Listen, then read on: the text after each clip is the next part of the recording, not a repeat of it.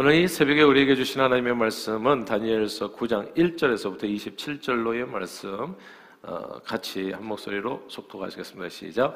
메대 족 속 아수레로의 아들 다리오가 갈대아 나라 왕으로 세움을 받던 첫 해, 그, 그 통치 원년에 나 다니엘이 책을 통해 여호와께서 말씀으로 선지자 예레미야에게 말려주신 그 연수를 깨달았나니 곧 예루살렘의 황폐함이 70년 만에 그치리라 하신 것이니라. 내가 금식하며 배옷을 입고 죄를 덮어쓰고 주 하나님께 기도하며 강구하기를 결심하고 내 하나님 여호와께 기도하며 자복하여 이르기를 크시고 두려워할 주 하나님 주를 사랑하고 주의 계명을 지키는 자를 위하여 언약을 지키시고 그에게 인자를 베푸시는 이시요. 우리는 이미 범죄하여 폐역하며 행악하며 반역하여 주의 법도와 규례를 떠나싸우며 우리가 또 주의 종 선지자들의 주의 이름으로 우리 왕들과 우리 고관과 조상들과 온 국민에게 말씀한 것을 듣지 아니하였나이다. 주여 공의는 주께로 돌아가고 수치는 우리의 얼굴로 돌아오며 오늘과 같아서 유다 사람들과 예루살렘 거민들과 이스라엘이 가까운 곳에 있는 자들이나 먼 곳에 있는 자들이 다 주께서 쫓아내신 각국의 속에서 수치를 당하였사오니 이는 그들이 주께 죄를 범하였음이니이다. 주여 수치가 우리에게 돌아오고 우리 왕들과 우리 고관과 조상들에게 돌아온 것은 우리가 주께 범죄였음이니다마는 주 우리 하나님께는 긍휼과 용서하심이 있사오니 이는 우리가 주께 폐역하셨으며 우리 하나님 여호와의 목소리를 듣지 아니하며 여호와께서 그의 종 선지자들에게 부탁하여 우리 앞에 세우신 율법을 행하지 아니하였음이니이다. 온 이스라엘이 주의 율법을 범하고 치우쳐 가서 주의 목소리를 듣지 아니하였으므로 이 저주가 우리에게 내렸으되 되 곧 하나님의 종 모세의 율법이 기록된 맹세대로 되었사오니 이는 우리가 주께 범죄하였음이니이다. 주께서 큰 재앙을 우리에게 내리사 우리와 및 우리를 재판하던 재판관을 쳐서 하신 말씀을 이루셨사오니 온 천하의 예루살렘에서 일어난 일 같은 것이 없나이다. 모세의 율법에 기록된 대로 이 모든 재앙이 이미 우리에게 내렸사오나 우리는 우리 죄악을 떠나고 주의 진리를 깨달아 우리 하나님 여호와의 얼굴을 기쁘게 하지 아니하였나이다. 그러므로 여호와께서 이 재앙을 간직하여 두셨다 우리에게 내리게 하셨사오니 보니 우리 하나님 여호와께서 행하시는 모든 일이 공의로우시나 우리가 그 목소리를 듣지 아니하였음이니이다. 강한 손으로 주의 백성을 애굽 땅에서 인도하여 내시고 오늘과 같이 명성을 얻으신 우리 주 하나님이시여 우리는 범죄하였고 악을 행하였나이다. 주여 구하옵나니 주는 주의 공의를 따라 주의 분노를 주의 성 예루살렘 주의 거룩한 산에서 떠나게 하옵소서. 이는 우리 죄와 우리 조상들의 죄악으로 말미암아 예루살렘과 주의 백성의 사면에 있는 자들에게 수치를 당함이니이다. 그러하온주 우리 하나님이여 지금 주의 종의 기도 기도와 간구를 들으시고 주를 위하여 주의 얼굴빛을 주의 황폐한 성소에 비추시옵소서. 나의 하나님이여 귀를 기울여 들으시며 눈을 떠서 우리 황폐한 상황과 주의 이름으로 일컫는 성을 보옵소서. 우리가 주 앞에 간과 없는 것은 우리의 공의를 의지하여 하는 것이 아니요 주의 큰 긍휼을 의지하여 함이니이다. 주여 들으소서 주여 용서하소서 주여 귀를 기울이시고 행하소서 지체하지 마옵소서. 나의 하나님이여 주 자신을 위하여 하시옵소서. 이는 주의 성과 주의 백성의 주의 이름으로 일컫는 바 됨이니 이다. 내가 이같이 말하여 기도하며 내 죄와 내 백성 이스라엘의 죄를 자복하고 내 하나님의 거룩한 산을 위하여 내 하나님 여호와 앞에 경고할 때 곧 내가 기도할 때 이전에 환상 중에 본 그 사람 가브리엘이 빨리 날아서 저녁 제사를 드릴 때쯤에 내게 이르더니 내게 가르치며 내게 말하여 이르되 다니엘아 내가 이제 내게 지혜와 총명을 주려고 왔느니라. 곧 내가 기도를 시작할 즈음에 명령이 내렸으므로 이제 내게 알리러 왔느니라. 너는 크게 은총을 입은 자라. 그런즉 너는 이 일을 생각하고 그 환상을 깨달을지니라. 내 백성과 내 거룩한 성을 위하여 이런 이래를 기한으로 정하였나니 허물이 그치며 죄가 끝나며 죄악이 용서되며 영원한 의가 드러나며 환상과 예언이 응하며 또 지극히 거룩한 이가 기름 부음을 받으리라. 그러므로 너는 깨달아 알지니라. 예루살렘을 중건하라는 영이 날 때부터 기름 부음을 받은 자 곧 왕이 일어나기까지 일곱 이래와 열두 예순 두 이래가 지날 것이요. 그 곤란한 동안에 성이 중건되어 광장과 거리가 세워 질 것이며 예순 두 일의 후에 기름 부음을 받은 자가 끊어져 없어질 것이며 장차 한 왕이 백성에 와서 그 성읍과 성소를 무너뜨리려니와 그의 마지막은 홍수에 휩쓸림 같을 것이며 또 끝까지 전쟁에 쓰리니 황폐할 것이 작정되었느니라.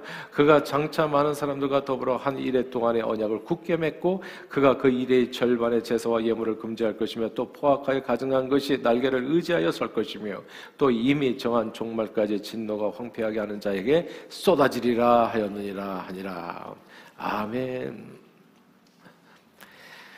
구약성경 사사기를 보면 이스라엘이 범죄 징계 그리고 회개 구원이라고 하는 범죄 징계 회개 구원이라고 하는 이 네 가지 주제가 반복되는 것을 알게 됩니다. 하나님을 믿노라 말하는 이스라엘이 하나님께 죄를 지으며 범죄하면 저들은 하나님을 모르는 이방 백성들에게 침략을 받아서 고난을 받게 됩니다. 이게 하나님의 징계라고 표현해요.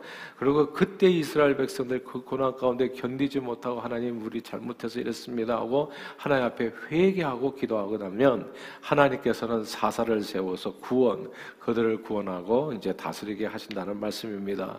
이렇게 범죄, 징계, 아, 그리고 회개, 구원 이 네 가지 주제가 사사기 보면 이렇게 반복이 되어지거든요.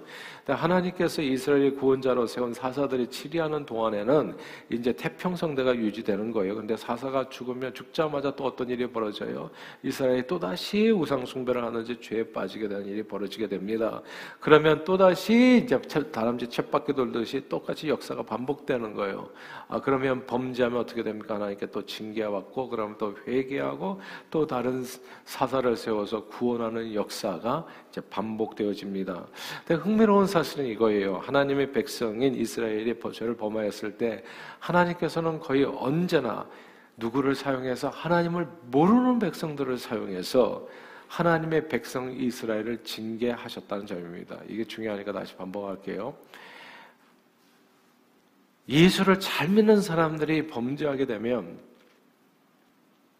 하나님께서는 언제나 예수를 모르는 사람들을 통해서 예수 믿는 자들을 징계, 그러니까 이제 깨달을 수 있도록 아, 그렇게 길을 마련을 하신다는 그런 의미가 되겠어요.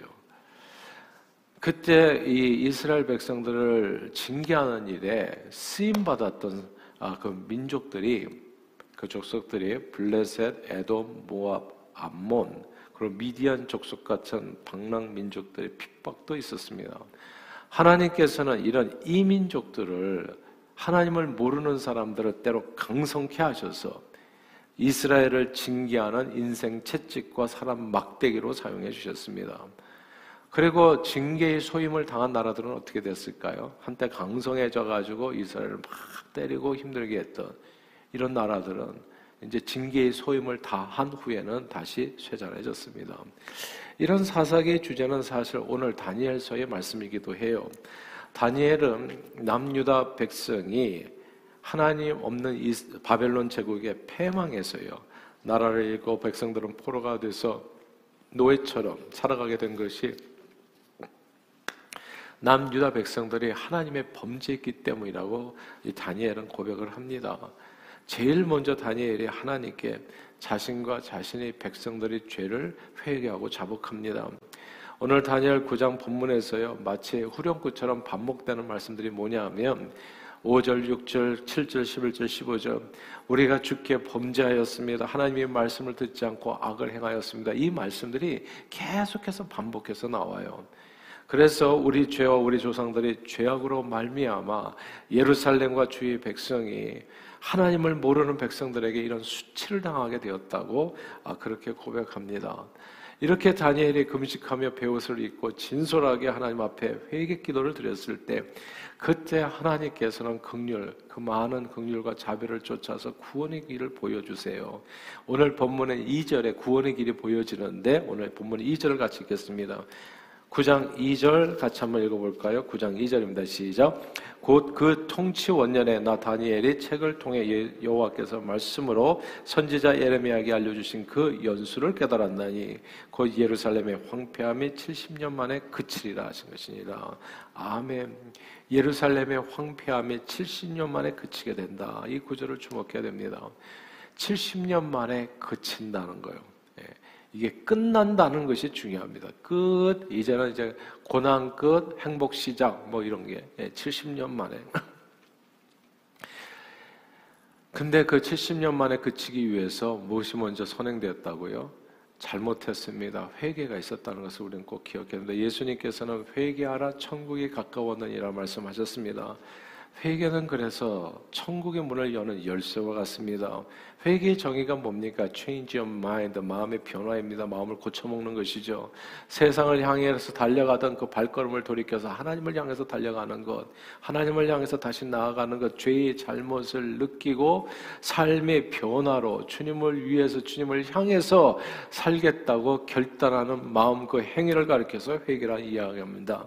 그때 하나님께서는 우리의 공의와 선함 때문이 아니라 하나님이 품으로 달려 들어오는 이 탕자를 그분의 많은 긍휼과 자비를 쫓아서 그 탕자를 이렇게 안아주시는 거예요. 돌아오는 탕자를.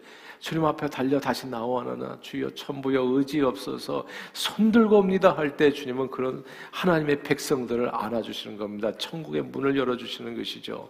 아, 그래서 오늘 본문의 18절이 중요합니다. 우리 18절 같이 읽어볼까요? 9장 18절 말씀입니다. 시작. 나의 하나님이여 귀를 기울여 들으시며 눈을 떠서 우리의 황폐한 상황과 주 이름으로 일컫는 성을 보옵소서 우리가 주 앞에 강과 없는 것은 우리의 공의를 의지하여 하는 것이 아니요 주의 큰 긍휼을 의지하여 함이니이다. 아멘. 여기서 우리 공에 의지하는 것이 아니라 주의 큰 긍휼을 의지함이라. 여기다 이제 밑줄을 쳐야 됩니다. 주의 큰 긍휼을 의지함. 우리가 구원을 받을 수 있는 것은 우리 의로움 때문이 아니라는 겁니다. 우리가 선하게 살고 바르게 살고 온전하게 살아서 하나님께서 우리를 구원해 주시는 것이 아니라 하나님께서 우리를 불쌍히 여기서 구원해 주시는 것. 이걸 우리가 잊어서는 안 됩니다. 우리가 우리 죄를 회개하고 자복하면 이미 그러나 엎질러진 물이잖아요. 다 인생은 끝나버린 거예요. 근데 그걸 우리는 회복할 수가 없어. 우리가 우리 스스로 사실을 삶을 변화시킬 수 없고 운명을 변화시킬 수 없어. 그래서 사람들이 뭐라고 얘기합니까? 사람은 그냥 팔자대로 산다고 하잖아요. 그게 뭐냐면 자기 운명을 변화시킬 수 없다는 거예요. 근데 놀랍지 않습니까? 저와 여러분들이 믿는 하나님은 생사화복의 주관자가 되신다고 예수 안에 들어가면 운명이 변하는 거예요. 죽을 수밖에 없는 운명이 영원한 생명을 얻게 되어지는 것입니다. 그런데 그렇게 생명을 얻게 되는 것이 무엇을 따라서 나의 공의를 따라서 선함을 따라서가 아니라 나의 공로가 아니라 하나님께서 나를 불쌍히 여겨주시기 때문에 우리가 우리 죄를 회개하고 자복하면 하나님의 은혜를 인하여 믿음으로 구원을 얻게 됩니다. 우리에게 임했던 모든 저주와 징계의 사슬이 다 하나님의 은혜로 벗겨지게 되고 우리에게 유쾌하게 되는 날이 이르게 됩니다. 그 말씀이 또 오늘 본문에 나와요. 24절 말씀입니다.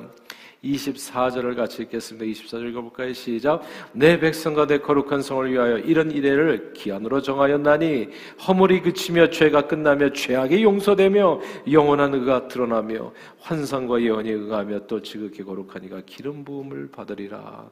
아멘.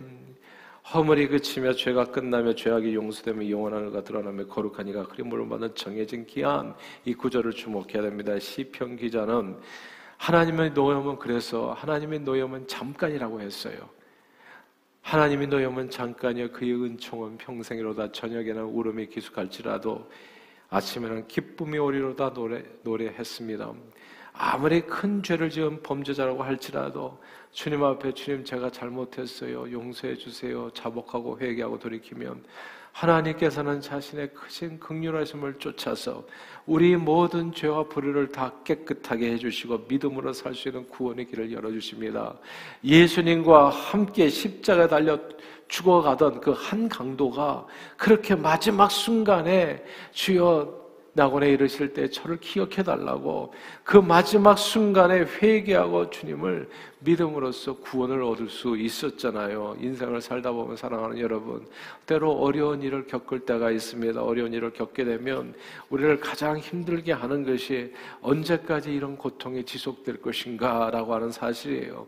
만약 영원히 아프고 괴롭고 가난하고 힘들다면 매우 절망적이 될 것입니다.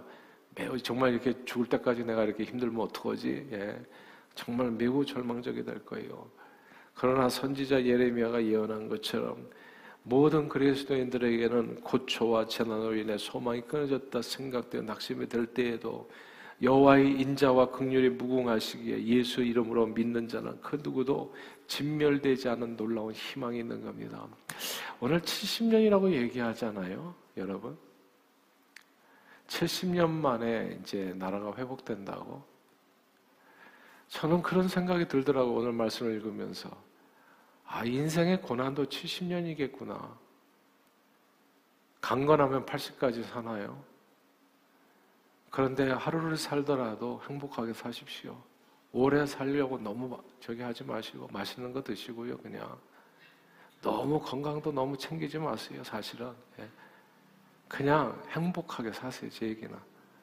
그리고 주님 앞에 갈 때 기도를 확실하게 하세요. 나는 이대로 그냥 가게 해달라고. 이 땅에서 오래 사는 게 그게 중요한 게 아니고 이 땅의 고난은 사실 고통이더라고. 사는 수, 나날들이요. 저희 어머니 보니까 저기 60세 구, 저기 구하나서 오셨는데 이게 이게 완전히 잘 안 됐어요. 그 치료가 그때 좀 저게 돼가지고 그 다음에 무릎이 아프셔가지고 계속 10년 동안 또 고생하시고 예. 나머지 인생은 그냥 이게 젊었을 때 이렇게 피크 쳤다가 그 다음에 이렇게 되잖아요. 근육도 계속 빠지고 그러니까 70년의 고난이 족하더라고 보니까 예. 그러니까 70세까지 그러고 나머지 뭐 덤으로 더 오래 사신다면 건강하게 사시고요.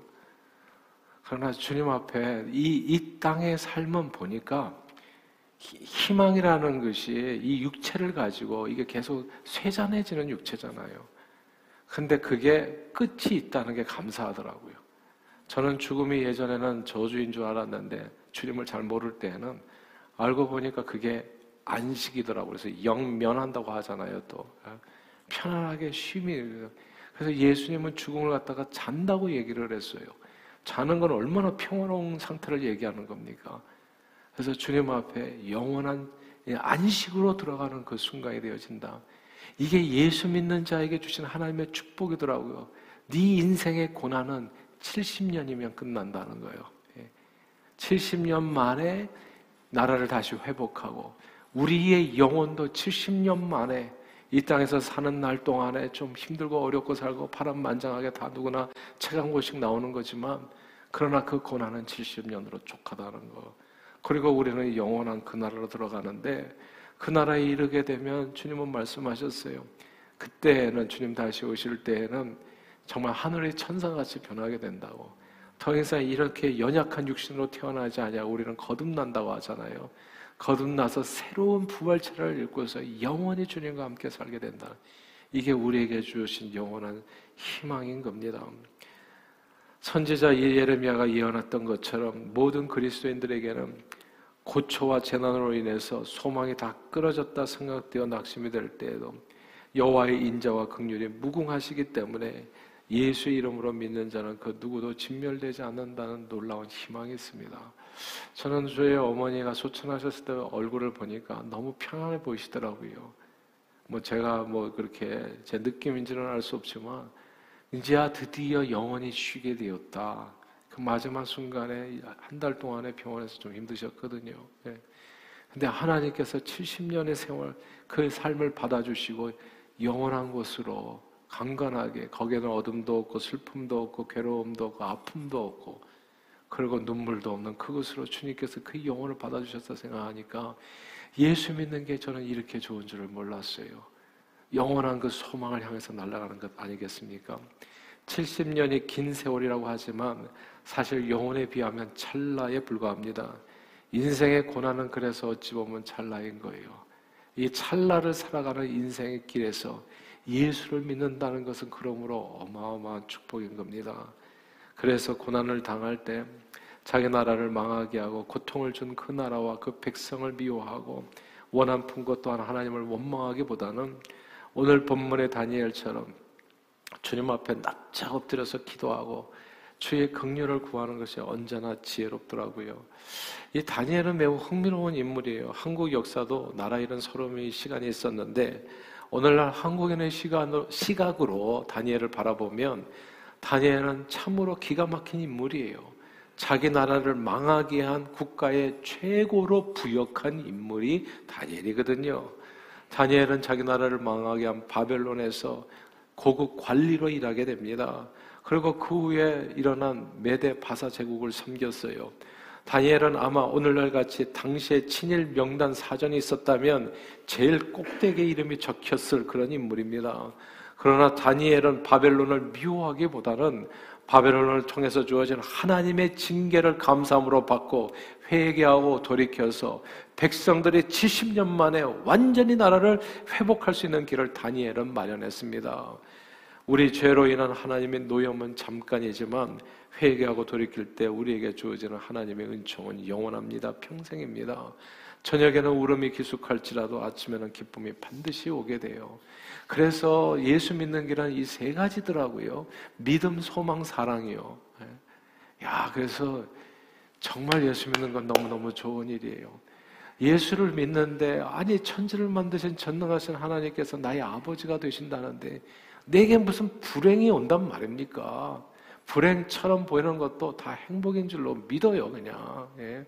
다 합력해서 하나님께서 선을 이루어 주실 거예요. 이거를 믿고 사는 게 그게 신앙생활이에요. 어려운 일을 당할 때 누군가를 원망하고 환경을 또 저게 불평하고 이게 아니에요. 그건 세상 사람들이에요. 세상 예수 없는 사람들. 다니엘은 나라가 망한 속에서도 주님 붙들고서 기도했어요. 하나님 이 어려움이 있는 것이 우리 죄와 또 우리 백성들 때문입니까? 하나님 용서해 주시고 주의 극률하심을 따라서 하나님 내게 은혜를 베풀어 주시옵소서 할 때 하나님께서 모든 것이 그치고 나라가 회복되는 구원의 역사를 그에게 나타내 보여주셨잖아요. 그러므로 그 어떤 시험과 역경과 환란을 당한다고 할지라도 늘 주님께서 보여주신 영생의 소망을 붙들고 예수 믿음으로 승리하는 저와 여러분들이 다 되시기를 바랍니다. 하나님을 떠나 살 때 때로 우리 주님께서 우리를 징계하실 수 있어요. 하나님을 떠나서 살 때 제가 늘 드리는 얘기지만은 저는 그냥 새벽 기도에 오는 게 제 평생에 그냥 이 하나님 앞에 드리는 삶으로 됐어요. 저는 그냥 차라리 주님 앞에 와서 마음 편하게 살려고 해요. 이 새벽을 주님 앞에 바치고 그리고 저 잠 기도하기 전에 잠들지 않고 기도 없이 하루를 시작하지 않고 예. 그렇게 해가지고 내 인생은 주님의 장중에 붙들림 받아서 살다가 그냥 하나님 하나님 앞에 갈 때는 직행 버스 타고 가는 거 중간에 스탑하지 아니하고 그냥 부르시면 그냥 달려가는 거 하나님을 떠나서 살게 되면 제가 깨달은 건 그거예요. 주님을 떠나서 사는 그 모든 시간은 어둠이라는 거. 그리고 거기서 어떤 anything can happen이에요. 그리고 그 순간에 그러나 그때도 하나님께서는 우리를 극률히 여겨주셔서 주님을 떠난 시간에는 주님을 떠났다는 것을 알려주는 신호를 주세요. 사람 막대기와 인생 채찍을 통해서. 그래서 잠시 잠깐 예수 모르는 사람한테 핍박을 받을 수 있어 그러나 그런 어려움을 통해서 다니엘처럼 자기 자신을 돌아보고 회개하고 더욱 주님 앞에 나아가게 되니 주님은 우리를 반드시 구원 축복 영광의 자리에 이르게 하십니다. 늘 극률이 풍성하신 그래서 주님을 믿는 믿음 가운데 그 어떤 어려움과 환란과 고통과 역경도 이기시고 구원의 축복을 범사의 풍성에 누리시는 저와 여러분들이 다 되시기를 주 이름으로 축원합니다. 기도하겠습니다. 하나님 아버지 하나님의 백성을 이처럼 사랑하셔서 좌로나 우로 치우칠 때 뭔가 치우쳐가며 하나님께서 때치 사람 막대기와 인생 채찍으로 징계를 주심으로 다시금 바른 길 걷게 해주시는 그 은혜에 감사드립니다. 우리는 양 같아서 늘 각기 제 길로 가고 자기 생각에 따라서 살아가지만 주님은 우리를 이처럼 사랑하셔서 바른 길을 꼭 인도해 주십니다. 그래서 주님께서 우리의 삶을 바르게 인도해 주실 때 슬퍼하거나 노여가나 절망하지 않게 해주시고 오히려 다니엘처럼 회개 자복하고 주님께 기도드리심으로 기도드림으로 극률의 풍성하신 하나님의 구원과 회복과 축복을 언제나 온전히 누리는 저희 모두가 되도록 축복해 주옵소서. 오늘도 우리와 함께 해주시는 주님께 감사로 영광을 돌리며 이 모든 말씀을 주 예수 그리스도 이름으로 기도합니다. 아멘.